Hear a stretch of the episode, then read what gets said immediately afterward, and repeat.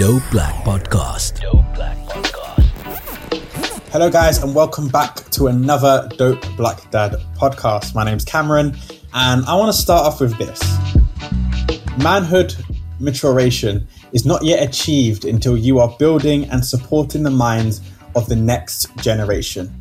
And that's exactly what our guest today lives, breathes, and personifies. Adrian's foundational purpose is the liberation, freedom, and strengthening of African Americans.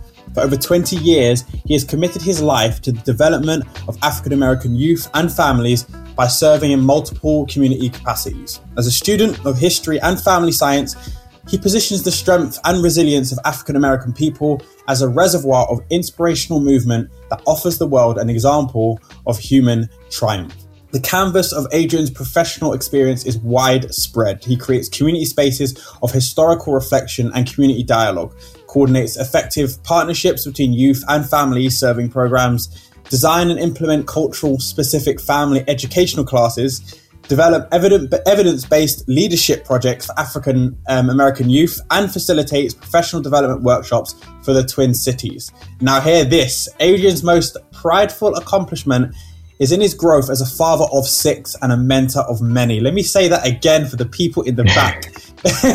father of six. Adrian, how are you, my man? I'm good. Thank you, uh, Cameron, for having me on. I appreciate for being here. I appreciate the opportunity. So um, I got to check to see who that person is that you that you introduced because that's that's a powerful individual. But um, I'm a humble individual, and I sometimes always want to give a little caveat when people um, get the opportunity to read my bio is that I'm a black father and I'm a black man. I'm an African descendant who just loves his people. And that's it. I serve my people. All the accolades and awards and the degrees, all of that are just tools and just mechanisms to serve African descendants. And that's it. I love compassionately. I'm fixated. I'm obsessed with the development, the inspiration, the history, and the power of African descendants across the globe. And that's that's it. Oh man, I love that. I love that. So, how about we start off with you just kind of like um, taking us on a journey, basically, of like the key moments that have kind of brought mm. this whole passion and purpose that you live through now. Mm, absolutely. And so, there's a few things, there's just a couple that I think were significant um, for me. For one, I start in my high school era when I met my mentors, my significant mentors who became transformative in my life. Um, Ed Irwin, Tony Byers, Shayla Lindsay. And I know for the world to be able to hear those names, they'd be like, okay, these are anonymous. We don't know what it is. But they're, they're people who are like in every community where we see African descendants who have the value of pouring into the next generation. They're the unsung leaders who says, I'm going to spend time, I'm going to nurture, I'm going to cultivate and mentor this young uh, man, this young woman into their being. And so they know who themselves. And that's what they were for me. And, and that significant point opened up the world for me. It was the orientation of me understanding who I was and trying to understand who I was as a young growing boy into a man, but also what is my relationship to my peoplehood? Because before that time, it was always filled with a lot of negative connotation. And they exposed me to a correct orientation of what it means to be a black man. What does it mean to be an African descendant? What does it mean to define my manhood by accurate uh, definitions? And then later on, I became a father.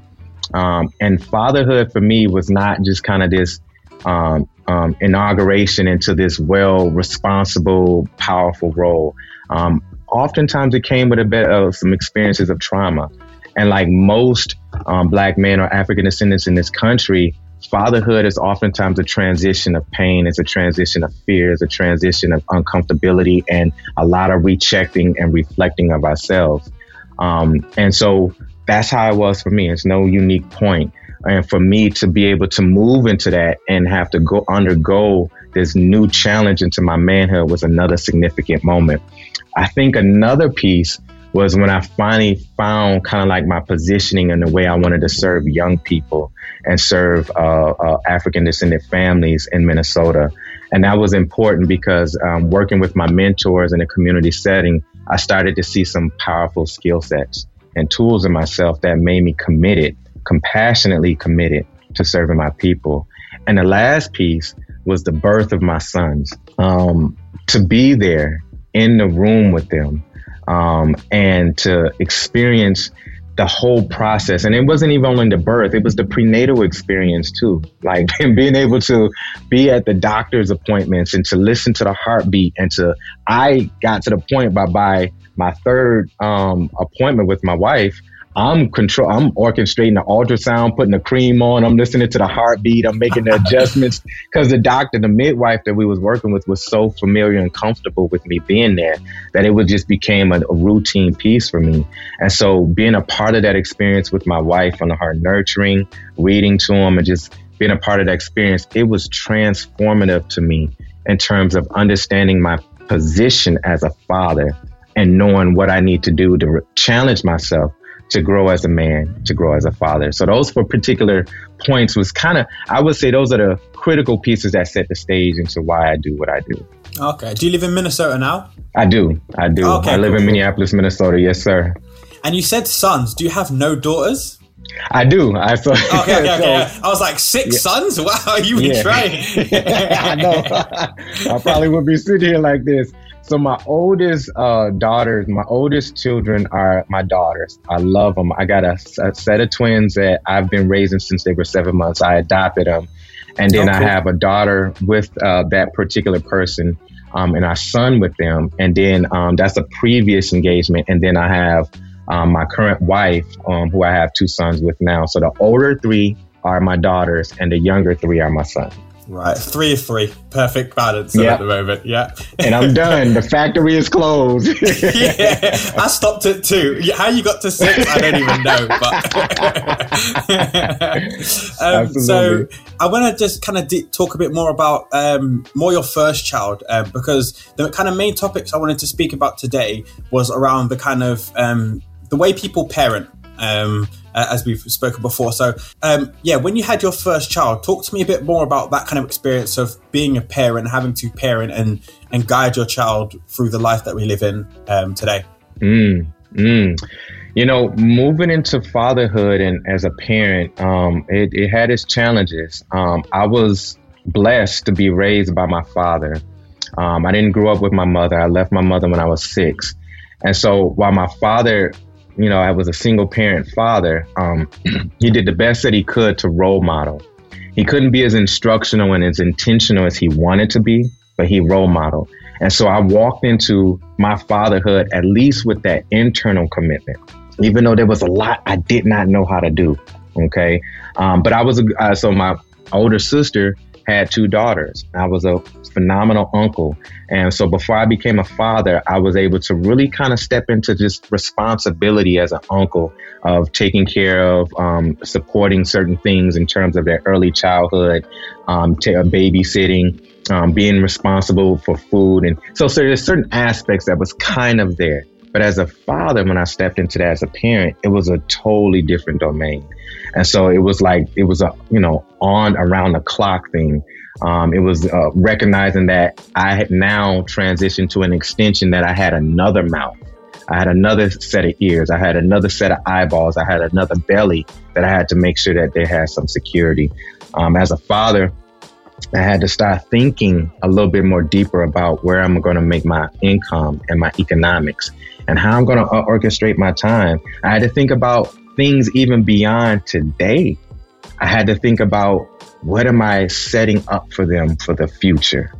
And that was hard for me because in my current economic setting, as moving into fatherhood, I didn't have things financially set up at all. I was just fresh out of high school.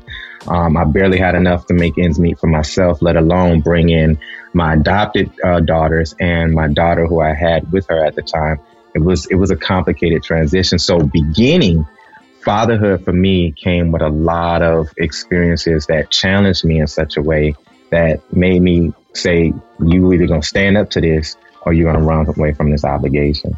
And what would you say was kind of like? So for me, it's kind of like uh, one. Firstly, your story is amazing because you obviously hear the the backstory of it being normally a single mum. So it's quite cool to hear mm-hmm. you know, the single father side of things. You don't hear too much of that which I think is amazing.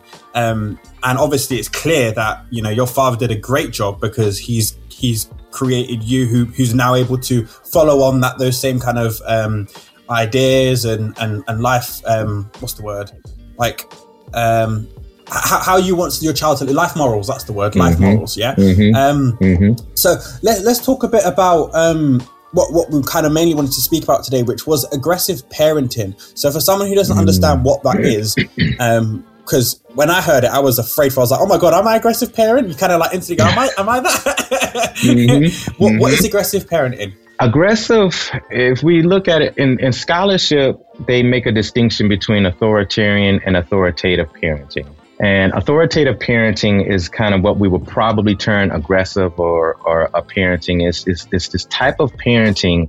And, and there's a certain way you can in- interpret aggressive. Aggressive in a general sense in scholarship is that it's it comes off in a very intrusive way. It's demanding, it's it's controlling, is oftentimes parenting out of a fear. There's a, aggression there. There's um, there's a complicated discipline practices. Um, there's a kind of like an encroaching. Um, there's helicoptering, what we call helicoptering parent, where you're constantly over the child and controlling and orchestrating what the child can and can't do. It's aggressive parenting. When we uh, sometimes transmit our own pains and our own experience and adversities in our own life onto our children, that's aggressive parenting.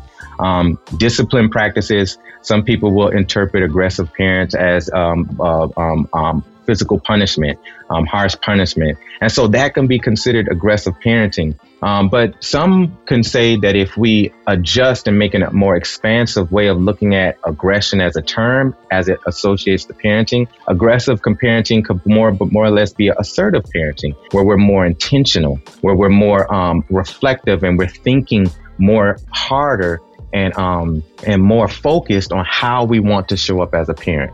So it may means that we showing up as a functional parent, but we're aggressive in how we want to show up as a functional parent. But in the general sense, aggressive it has a negative connotation in terms of parenting. And so as a father, sometimes that may come off as being a little bit more physical. It could come off as being a little bit more harsh. It could come off as being um, demanding. It could come off as being controlling. Um, that type of aggressive parenting and fatherhood can oftentimes lead to a lot of negative consequences in the child's development. Yeah, so it's not just about like aggressive parenting isn't just about like smacking your child or hitting your child. It can be Right. through the words and just the behaviorals that you have um, around your child and stuff like that. And um, yeah, when I when I heard I was doing this, I was very interested. This is for those listening. I hope you're enjoying this, but also this is for me because I want to make sure I'm doing my parenting right. Um, So I'm going to ask a lot of personal questions. Hopefully, they can relate to it too. Yeah. Um, hmm because I, I, I want to do better. It's all about on your way to becoming a dope black dad, right?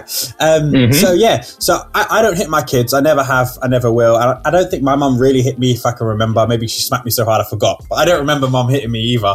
Um, Mhm. But on the like aggressive tonality side of things, I grew up in a, a childhood where there was a lot of screaming and shouting and being told off in that way, like threatening to hit you or that kind of stuff. I don't so much threaten my kids, but I can shout quite often. And I've always been like really fearful of, oh, I need to stop doing that. How can someone change those patterns? Because it's all I know. Like all I've ever seen is that I know it's wrong, but I don't know what's right, if that makes sense. So Mhm. what's kind of your advice on like how can someone not be aggressive or or change behaviors that they know are wrong, but they don't know how to change it? Good question. And so, oftentimes, the first first piece that we advise in terms of adjusting your parenting practices is to do your self care first. So, there's three components in this. Um, when it comes to parenting, there's self care, there's self reflection, and then there's self development. Okay. So, all three of those. The first self care piece goes into how are you showing up at that particular moment, time, and space with that child. If you feel the urge that you need to um, um, um, um, yell at your child, then you need to take that moment. It has to be a reflection time. Make a commitment to yourself that anytime you have to discipline or recorrect your child, you try to do it with a poised, calm nervous system. We say nervous system, but it just means your demeanor. It just means that you're going to do this from a position where you've had some deep breaths and you have a more relaxed tone in your physical posture so that what you're communicating to your child is coming from a calm, more centered place. Okay. The self reflection piece is that we have to look back and fit, where does that come from for you? Because you got to figure out what's the activation points. Like, what did you experience growing up that made you make the connection subconsciously that yelling is the best way to convey some messages to someone?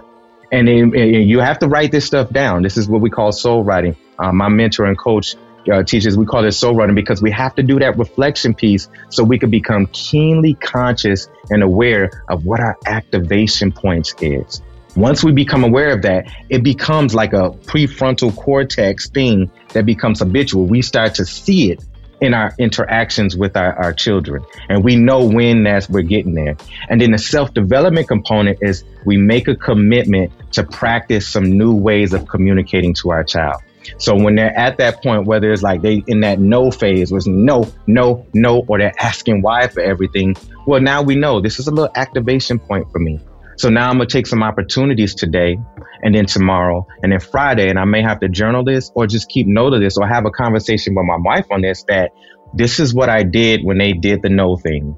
This is what I did when they asked the why thing or when they just chose to do what they want to do. I had to re- recorrect them, and this is how I respond in that way in a more calm way.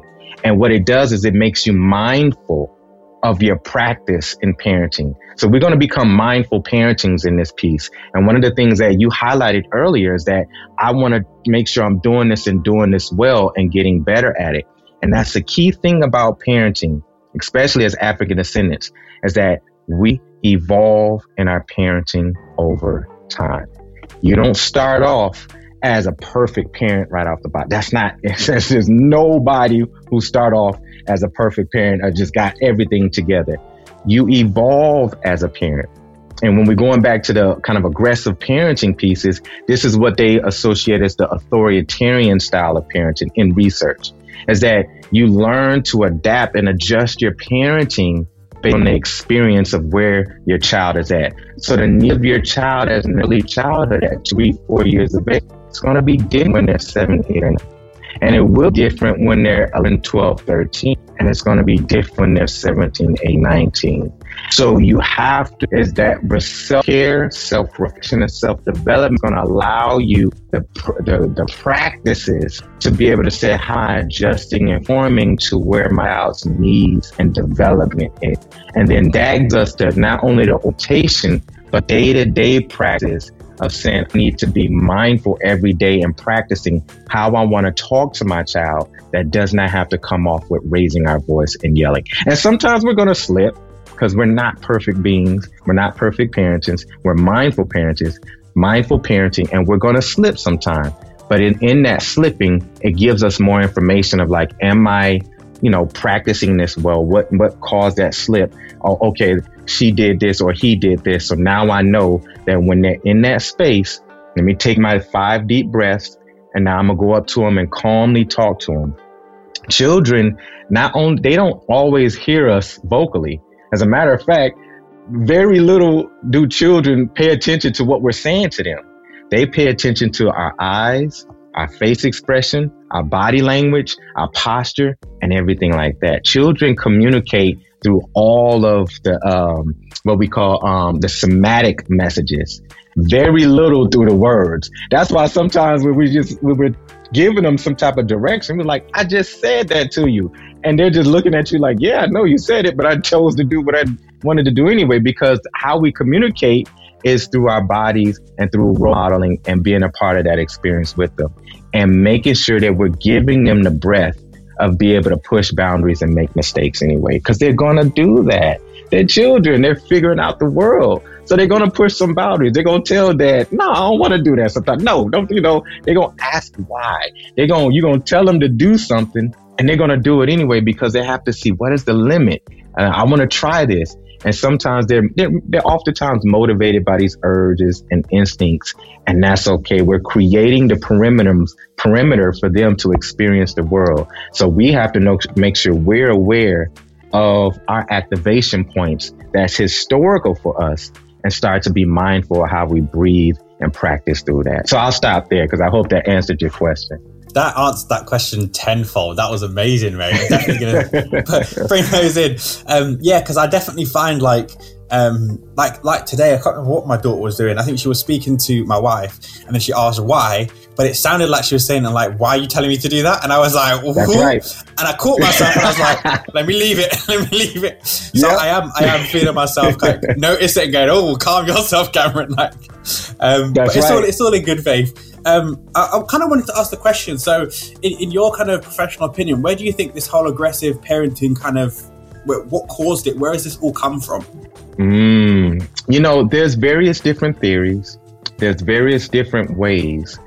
Um, based on my research, and I'm, I'm, I'm and I'm not going to say that I have the 100% sound research, but based on my historical analysis of our parenting practices of African descendants across the globe, is that our unique experience with having to deal with colonization, deal with slavery, deal with repression, has oftentimes restricted our ability to create healthy functioning families.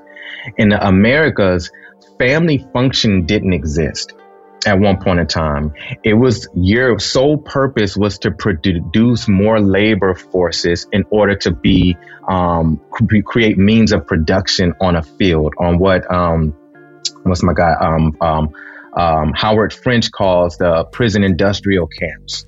And so the idea of being a father and a mother was only subservient to what the slave master and the plantation owner and the overseer needed in terms of functioning beings on a piece. And so in that environment for, for a, a century or so, the idea of being able to relate to your child in a healthy way is oftentimes was to correct that child to make sure that they don't do anything to lose their life. And it subjected our relationship dynamic with our children in a very survivalistic mode. Now, did we adapt? There was some adaptations and maladaptations, but that maladaptation showed up in a lot of aggressive forms of that parenting existence. And we had to adapt to the environment that was often projected upon us from these conditions that we were owned and property of. And so in those spaces, we adapted these ways of communicating and rearing our children for survival, for production, a labor means, and to acculturate in an environment that oftentimes did not validate their existence. And so in those spaces, we've encoded not through culture, but through traumatic survival, this means of kind of taking care of our children, talking to our children, and parenting in our children that oftentimes come from pain. And Resmaa Menakem in his book, um, um, My Grandmother's Hands, he says that um, the, we experience trauma and this trauma passed down from other traumas. And in these small situations, they're traumatic exchange from one generation to the next. But when you have groups of people with this exact similar trauma, it starts to look like culture, but it's not culture. It's just a pain of how we've learned to relate and operate as parents to our children. So the aggression, the the the, the physical uh, uh, punishment, all of these different forms was these traumatic adaptations to an environment that we lived in that was oftentimes violent and hostile against us. And I think you'll see similar, similar, if not the exact same dynamics of African descendants across the globe in various places where we've been oppressed. We see the same tentacles of how they've informed and shaped and reshaped our parenting practices with our children. That's crazy. I never knew that. That is, but it makes now you're saying it. It's kind of like putting those two pieces together. And it's like, oh my god, that actually makes sense. That is so. It's mm-hmm. so it's almost it's it's deeper than just like one two levels of parenting. It's like generational, like generations before us and before us, and it that's crazy. So the trauma. So trauma isn't just from like what I may have experienced. It's what my great great grandparents and I'm still able to um, connect to that trauma. That's yes. mental. That yes. is truly yes. mental. Absolutely. That's it, Cameron. And oftentimes, sometimes, and this is where it gets complicated. There's research that's developing this in the last 10 years, but sometimes the activation pieces that make you respond to your child when she says this or does this, sometimes that might not even be come from your own social experience. Sometimes that might be the experience of your parents and grandparents who had to adapt and it's still encoded in your nervous system. And so that's a different conversation. That's when we're talking about epigenetics and all this theory of how DNA encoding kind of sometimes hold traumatic spaces and reactions to the nervous systems, certain environmental stimuli. That's something else. But we see that now in scholarship that is showing up in the ways we interact with beings. And I got this theory now that it's, it's very um, integral when we're talking about the interaction of ourselves with our parenting. Because our children pulls things out of us. Think about this, Cameron. There's things that you've felt since your child has been born, some things that you felt and thought and experienced that you probably have not even thought about and felt since you was a little child. And now when you see it reflected and mirrored in your child, it's pulling things up that you normally wouldn't respond in that way. And that's because there's this dynamic of how when children are born, they pull up things that are kind of embedded inside of us that we kind of just put on the shelf and didn't really have to deal with. Parenting does that. Parenting pulls things up from our generation and sometimes our previous generations and generation before that that we still have to unearth. And when we're and that's and it kind of begs this conversation of healing this um, breaking transmissions of uh, generation cycles. You know, it goes into that conversation, but parenting does that because these are little human beings. They're spirits. They're, they're, they're ancestors that's re, re, remerging in themselves and they're coming with their own unique temperaments, their own spiritual kind of um, um, um, um, um, talents and, and souls and personalities, and they're causing an interaction with our own being that's requiring us to kind of go deeper and say, like, what, what, what, what, what my people experience that might be showing up in this interaction right now. So yes, sir. I mean, a, a, lot of that is there, and we're not conscious of that when we're parenting because we're just looking at we got a mouth to feed, we got to put them to take them to school, we got to make sure they get to their activities, we got to do these things. But in every single second of our lives when we're interacting with our children and our wife, all of our ancestors' experiences is showing up in our interaction. I don't know about anyone else listening, but I feel like I've just been in the Matrix and you've just handed me the red or blue pill, and I'm like, oh my god, I'm so scared to see my kids now. I'm like, I don't want to hurt you. you won't. You won't. Uh, you won't because once you once you absorb that pill, you can't undo it. You yeah, won't. That's true. Yeah, so, so what kind it. of like healthy parenting um, stuff can you do to kind of like counteract this kind of aggressive parenting or to avoid mm-hmm. making sure this doesn't happen? Because, like you said, it can just be little nuances that happen every um, here, there, and mm-hmm. everywhere. So, what's kind of like healthy practices we can kind of adopt? Uh, absolutely. And so, um, particularly fathers, um, because um, regardless of where we're at, African descendants, black men oftentimes show up with emotional development that may be a little bit impaired because society tends to block us from being able to fully express the de- mature development of emotions. And so we as fathers, as African descendants, have to show up in a way where we incre- create, and it goes back to those three principles I'll talk about. We have to create methods of self care every single day and every single week. We have to know what it's like to tap into what is I'm feeling right now, especially as a father. You got to know what your feelings are in the dimensions of feeling world so you know how to cultivate that in your son and your daughter. If the only thing you can interpret is mad, anger, um, sadness, a little bit of sadness, if that, and happiness, and that's the that's as far as your dimension, emotional dimensionality can go, then you're not going to help your children uh, cultivate healthiness in their development. So we have to do that as fathers. Self care and the practice of that becomes important. The self reflection piece means that we have to start, we have to think back as fathers. Um, what was it like for me growing up with my father?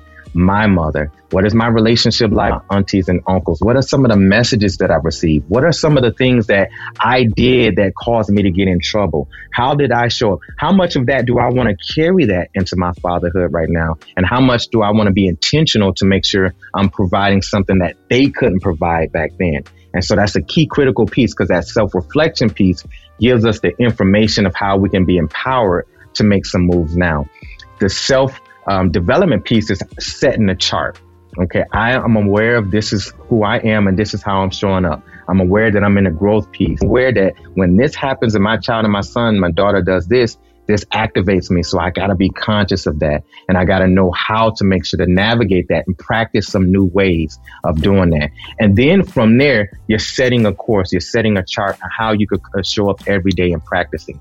But the key thing with that is that being mindful of that, being aware of that is only one is, is, is, only one part of the puzzle. The other piece is being intentional of what you want to do with your children every single day, every week, every year. And that's setting routines, setting rituals because children grow and develop in systems. Okay. Family process is a system. So what do we do when we wake up in the morning? Well, we hug each other, greet each other. We may have a prayer and then we go into the bathroom and we brush our teeth together. Got to get our face washed. Now we got to go get our clothes up. And so when children know what is ordered in their day, they're, it helps their brain and the neurotransmitters and the neurons to create these synapses that help them to get in a groove of a certain Many of us have those stubborn pounds that seem impossible to lose, no matter how good we eat or how hard we work out. My solution is PlushCare. PlushCare is a leading telehealth provider with doctors who are there for you day and night to partner with you in your weight loss journey. They can prescribe FDA-approved weight loss medications like Wegovy and Zepbound for those who qualify. Plus, they accept most insurance plans. To get started, visit plushcare.com slash weight loss. That's plushcare.com slash weight loss. Certain way of, of, of life processes. It gives them a sense of security of how to interact with their mother and their father and the world around them. So when they get into spaces where, you know, it's a little chaotic and they feel a little insecure, they have an internal sense of security based on what mom and dad established with them in home that allows them to interact in these insecure spaces from a grounded place. And so creating routines and rituals with them every single day, every week, every month, and every year, whatever it is, helps them to develop a deep sense of security for themselves. Another component that we can do is understanding the developmental process of what's natural for children. And there's a lot of different informations out there, websites, books, and um, um and and just kind of charts that help us to understand what what can I expect out of my child from zero to three, and what's normal between zero and five. What happens between three and six? What happens between eight? I'm using these chronological ages because it's not really based on the age, but you could see the wide range of it. What's normal between seven and 10 and 10 and 14? Understanding these different stages of infancy, early childhood, middle childhood, pre-adolescence, adolescence, teenage years, late, uh, uh, early uh, adulthood or late teenage years, and then adulthood and going forward, you start to know what's expected. And when you know what's kind of normal and expected and what's culturally appropriate and developmentally appropriate for your child, then it makes it easier for you to move into these interactions with just like, okay, that's kind of normal. I've read this. This is kind of quintessentially normal for them in this space. So I have some information on how to interact with this type of thinking, this interacting with this emotions, I, this interacting with this physical changes, with this emotional disposition. I have some information on it. I know how to re- react. And it gives you the information to imagine yourself back at that stage and what you may have needed as a father. And I'm like, okay, I remember when I was 16 and I remember this was my experience. I remember when they I started going through my socialization experience with my peers and how everything my friends was doing was it became important to me. And you know how to navigate that now. And you know that's like that's that's pretty normal and typical for this developmental stage. And it gives you a lot more empowerment to be able to decrease your level of aggression and how you show up with them and be able to be mindfully aware as you're parenting and approach them with some compassion. And to know, as long as I'm staying the course, they eventually will develop and grow out of this stage and continue to mature into young adulthood. Yeah, so it's kind of like doing your own piece of um, getting rid of this trauma from generations and, and just focusing on mm-hmm. On on just doing better doing better, doing the best you can. Um, and I really mm-hmm. like that mm-hmm. piece about like um, looking for the answers of the different like developmental stages because mm-hmm. um, like personally i did a lot of that for their like education and stuff because i had to homeschool my kids um, for about six months recently um, and it was an eye-opener definitely learned patience that's a fact you learn that very quickly i learned patience yes. but it, but it also, like you said, like I was like, all right, what should they be learning at this stage? Okay, now I know what they should mm-hmm. be learning. So when they were struggling with certain stuff or trying to push themselves too far or going too slow, I could kind of gauge, all right, this is a bit normal. And it's all about just taking in this information. And mm-hmm. yeah, that bit where you're talking about, um, you know, using that same information and thinking back to what it was like for me, I'm definitely going to take mm-hmm. that on because I never thought of that. Like trying to think back to what was I like at these ages and stuff like that. Um, I think I struggle with the stuff of my kids because they're four and six, and I can't remember what I was like when I was four and six. But right. I guess it's like having conversations with your own parents if you're able to, yes. to kind of be like, you're, you're older now, being like, Mom, what was I like when I was doing this? What was you really thinking of?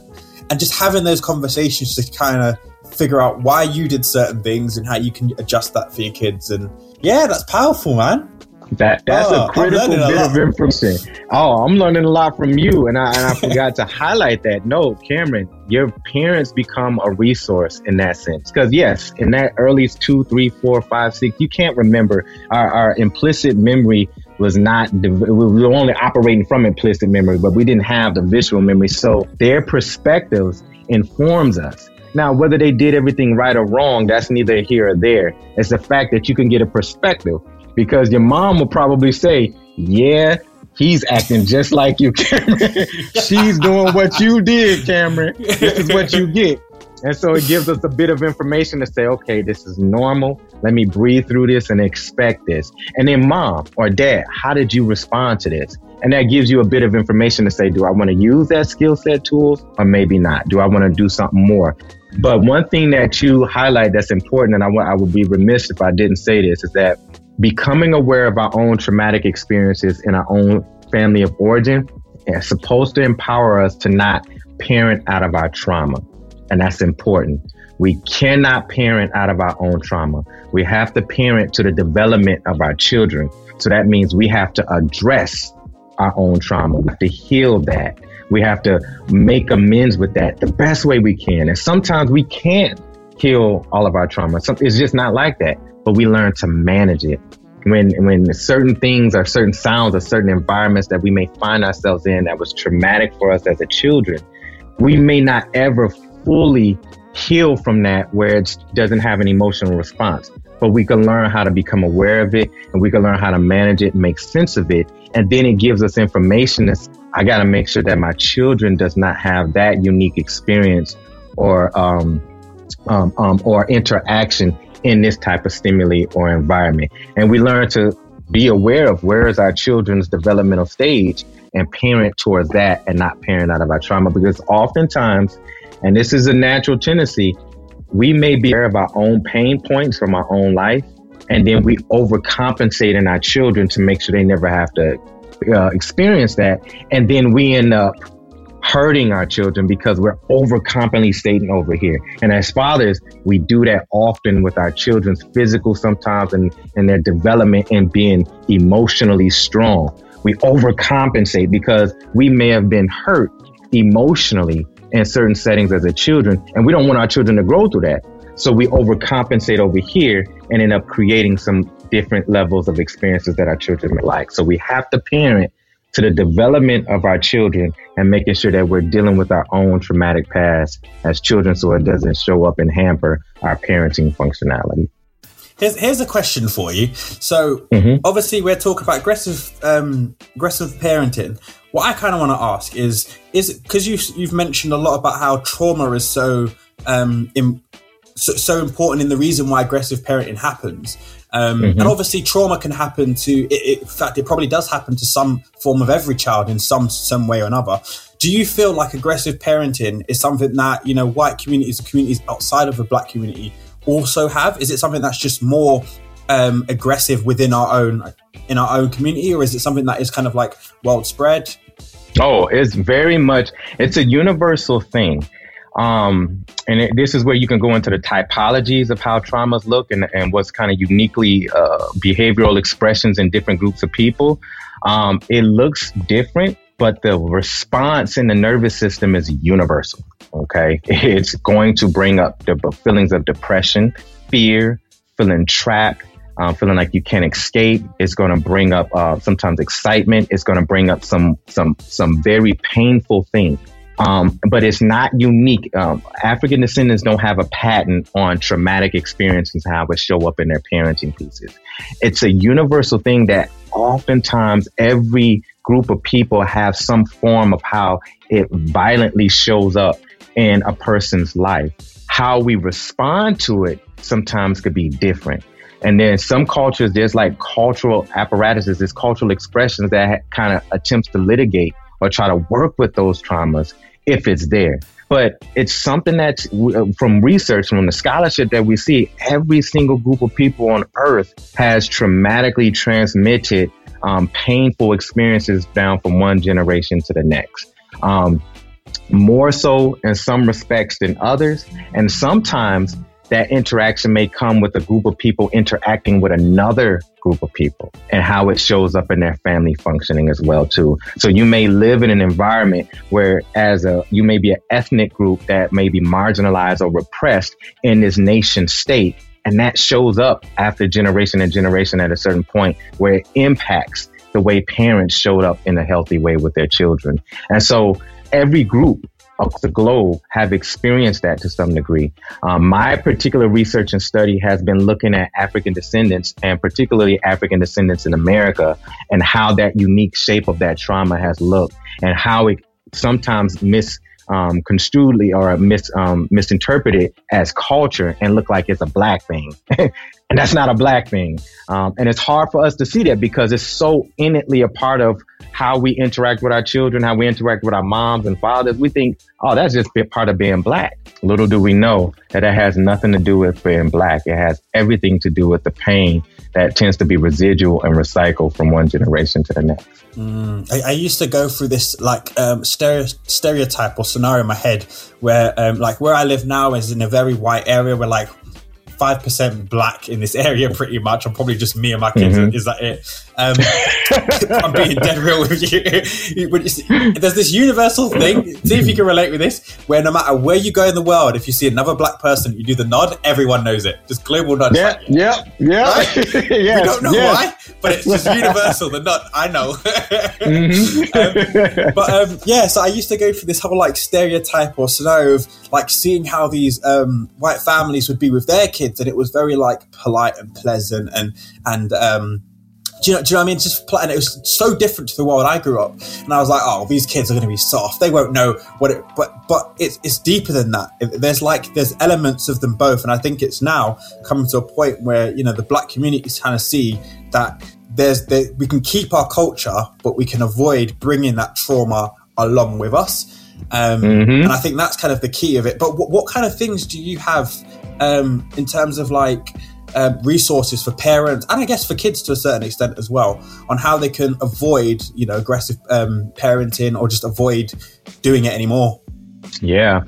Um, um, you know, I, I, I um, I, what, what, uh, country are you in right now? United Kingdom. Just got United, back. so you're in the United Kingdom. Okay. Just got back home. Okay. Yeah. And so I think it's, it's one of those where, um, yeah, here in Minnesota and in, in, in the States, it's you have to find a family group that's ethnically um, aligned with your the, with health and development, and that's family centered, and that's important. Um, I think that's critically important. Um, we, as um, in my or my company, Black Family Blueprint, we have had to look and research this stuff, which I wish this was more blatantly aware that I wish there was more resources and availability for parents to be able to interact with sources to help them to improve, help them improve in their parent. But unfortunately, part of the work that I've had to do in my company and as a parent practicing is I had to look this stuff up from various books. I had to find scholarship. I had to connect with um, different community um, resources in the Twin Cities here to be able to tap into who who can support me as a father in doing this? Um, um, who can I learn from? Um, of course, my father was one source, but he had his limitations. And so I, I had to figure out, like, where do I go? And so, uh, you know, I encourage folks, you know, and, and I can send you this list. I'll send you a link of various different resources. There's several books that I really encourage that every African descendant should have on their shelf. shelf. It's, it's coming from scholarship, it's coming from research and best practices in the field of Black families. And those books would allow you to know who I am as an individual and how I show up. Okay. And that's important. Two, what it, what can I expect in myself as a father, as a parent over time? And what can I expect in my child over time and be able to be able to just kind of have those resources available and be able to interact with that information and material in enough where you could design how you want to be intentional with your family development. But those two components, connecting with the family source, if not creating your own, is going to be critically important because for one, it's going to help you normalize what you're going through as a father, as a mother, as co-parents, as husband and wife, and as children. When you speak with other families who's going through very similar things, who's from your same ethno-cultural experience, it gives you a deep breath. It gives you a reassurance like, whoa, okay, I thought this was uniquely me. I thought I was the only one that yelled at my child from time to time. Like, no, this is normal. I thought I am the only one that had this pressure point, this point that kind of, no, it's, it's normal. Two, it helps to create a conversation of exchange where you can hold each other accountable for development. So that self development piece that we talked about, it becomes a family development component where it helps pull us in better practices as a father, as a mother, and as co-parents. And that's critically important too. Three, having a family, a kind of ethno-cultural group like that also supports us in our routine and ritual development with our families. And so you get experiences and, and techniques and ideas on how to establish certain routines in your day, in your week, in your month with other groups. And you can share in some of those values as well too. In the group that we have up here in the Twin Cities, we get these, our, our family, my family cohort, we get together at least once a week and we do different cultural celebrations. We homeschool together too. So that's a, another key thing that has been very supportive. But then we do celebrations together. Um, we did the kids hang out and go and, and do and, and, involve in various activities, whether it's biking, skateboarding, or they're involved with uh, some graffiti stuff lately. Um, and they're involved with those pieces together. So it allows us to create these routines and these activities where the children get to be around other families and other children with similar values. You will, you wouldn't, it's very, it's a very significant thing to be able to understand how that component alone, to be able to parent in community allows you to become consciously aware of how you show up as a parent. It's, it's, don't underestimate that because especially when we're talking about aggressive parenting, when we can normalize ourselves, when we can exchange ideas, when we share parenting connections, if I could sit down and talk with my son with his his fictive uncle over here, it, it, it's like there's a process that allows that child to receive that message even deeper, especially if it's related to them being able to have that experience with other children in their fam- in their community as well too. So parenting in the community is a very strong resilient factor, a very strong resilient practice that becomes a factor in decreasing aggressive parenting in our community. But again, going back to the other point, the research is going to be important. We can't parent with the piece that the information is just already supposed to be there. We have to we have to learn as parents. We have to grow. We have to read some books. We have to read books that are connected to our cultural identity. We have to look at best pra- practices um, in um, African fam- family making or Black family development and making, and see what the research and some of the scholarship is saying. So that way, it can inform us on how we can show up a little bit better. And sometimes we don't always have the time for that, but that's why connecting with other families help us to create some of that space, that information exchange, and give us some of that resilience that we need. One of the key things that I notice we make often is that we parent in isolation. And that's a dangerous piece because any cultural, any group health, any family health of any child is built by what?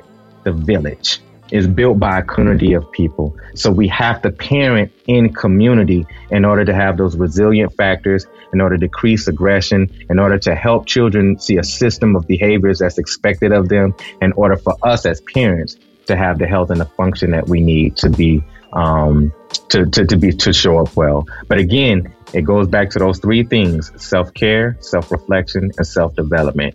And those are the tactical pieces you're going to do every day to make sure that you're showing up um, at, with the right interactions with our children and our wife, our co-parent, who's a part of that experience.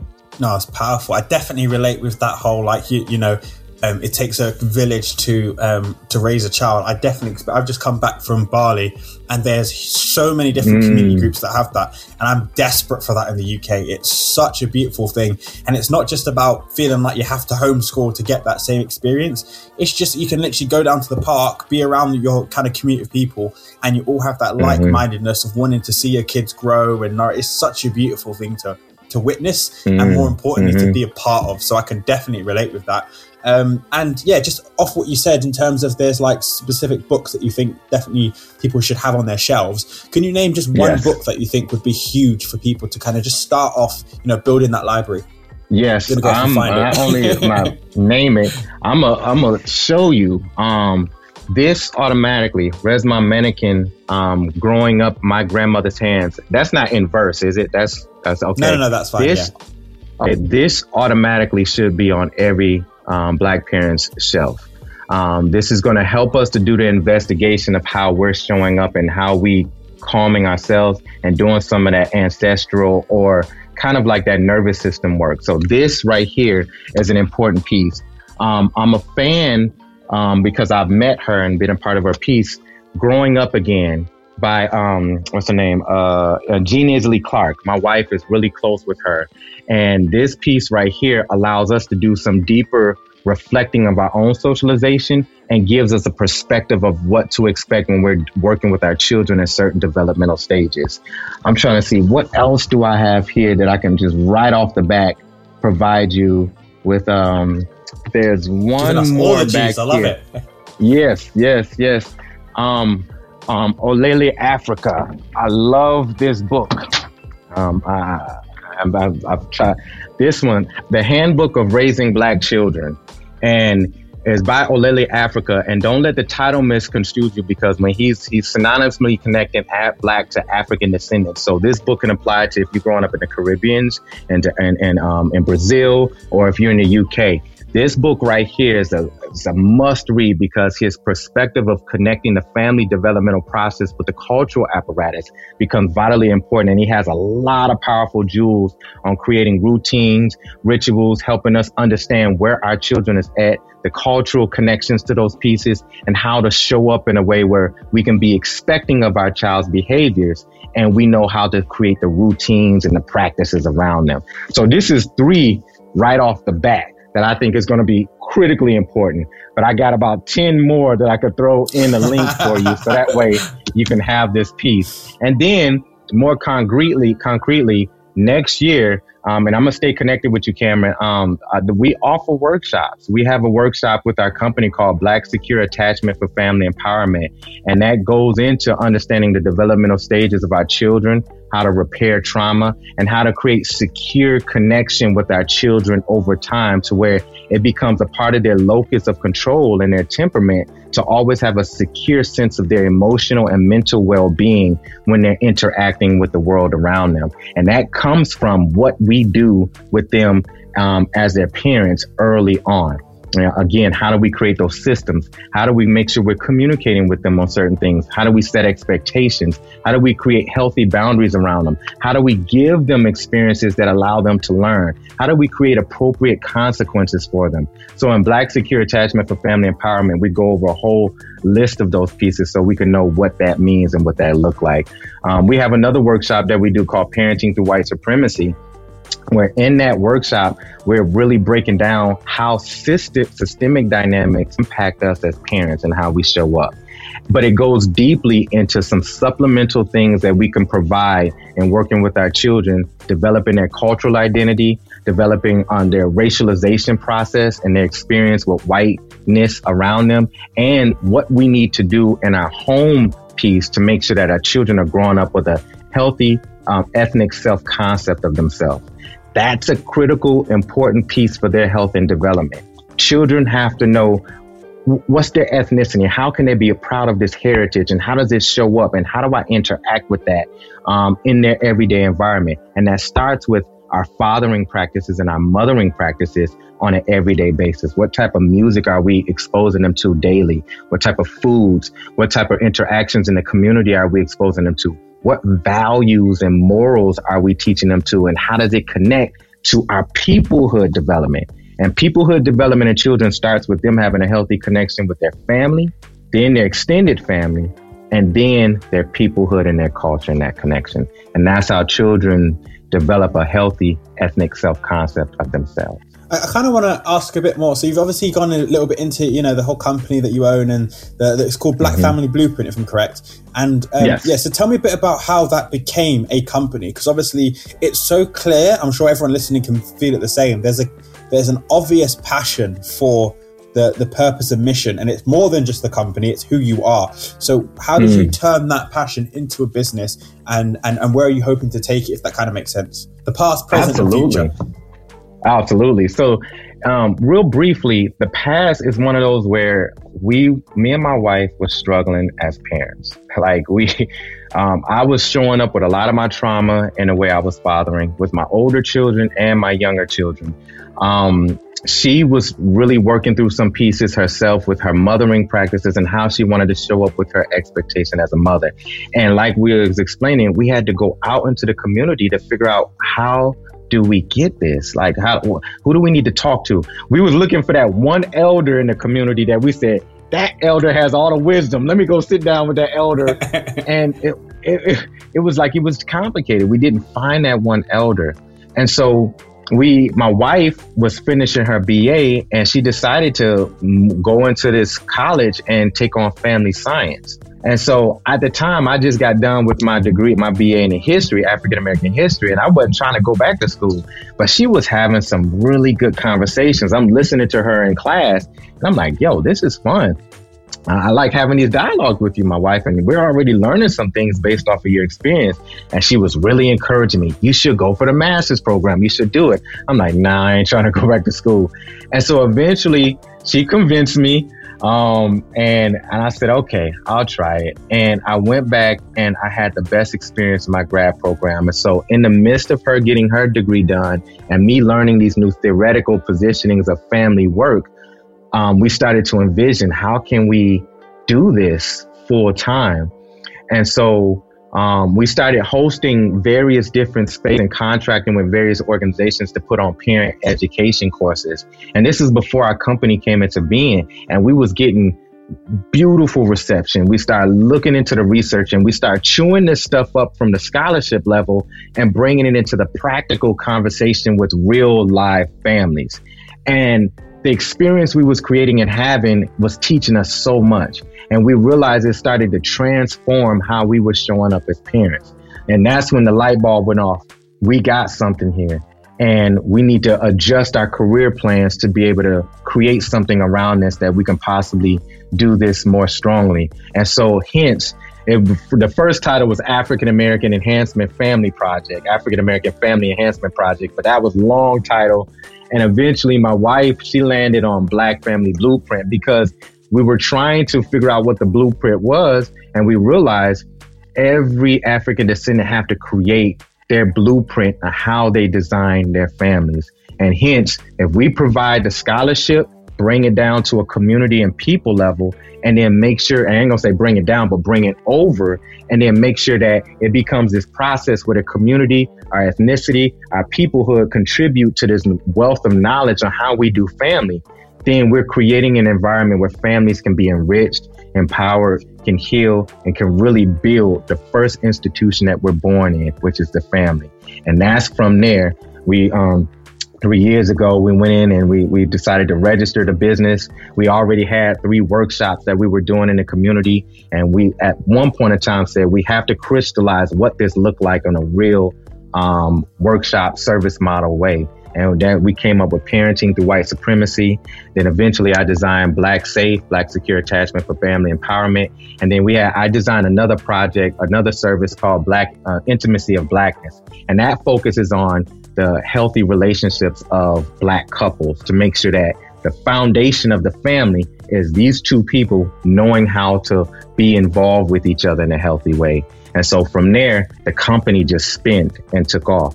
And so we're hoping that we become not only a, a service model to be able to model and support other companies to do this across the nation, but we're also looking for a way to be able to train people in to be certified to be able to be parent coaches, at black fam, uh, African American family coaches to be able to support black families more viscerally and more intimately because our coaching practices it's heavy um, we got a lot of families that we're supporting but we can't do this all by ourselves we're just two individuals so now we have to create a very strong certified track that has theory practice and support mechanisms with our curriculums to be able to bring in other parents and other families to be able to support other families to get into that process and to, to kind of create health vitality in their own families as well too.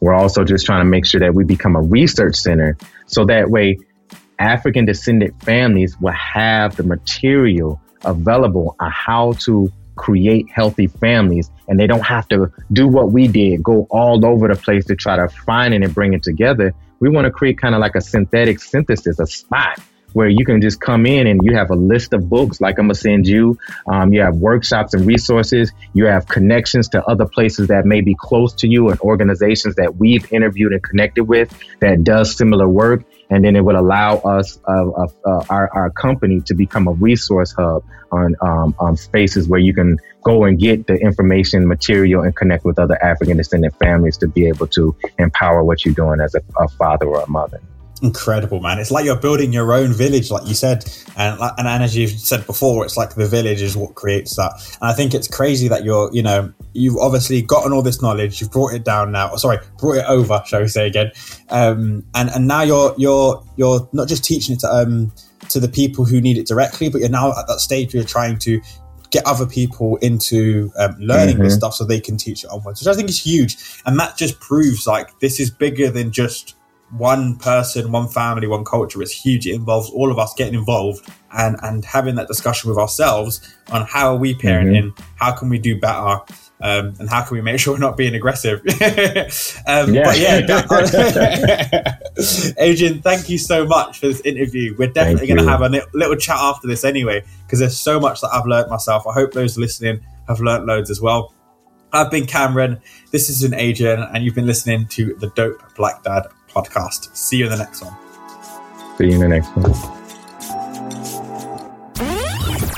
Dope, Dope Black Podcast.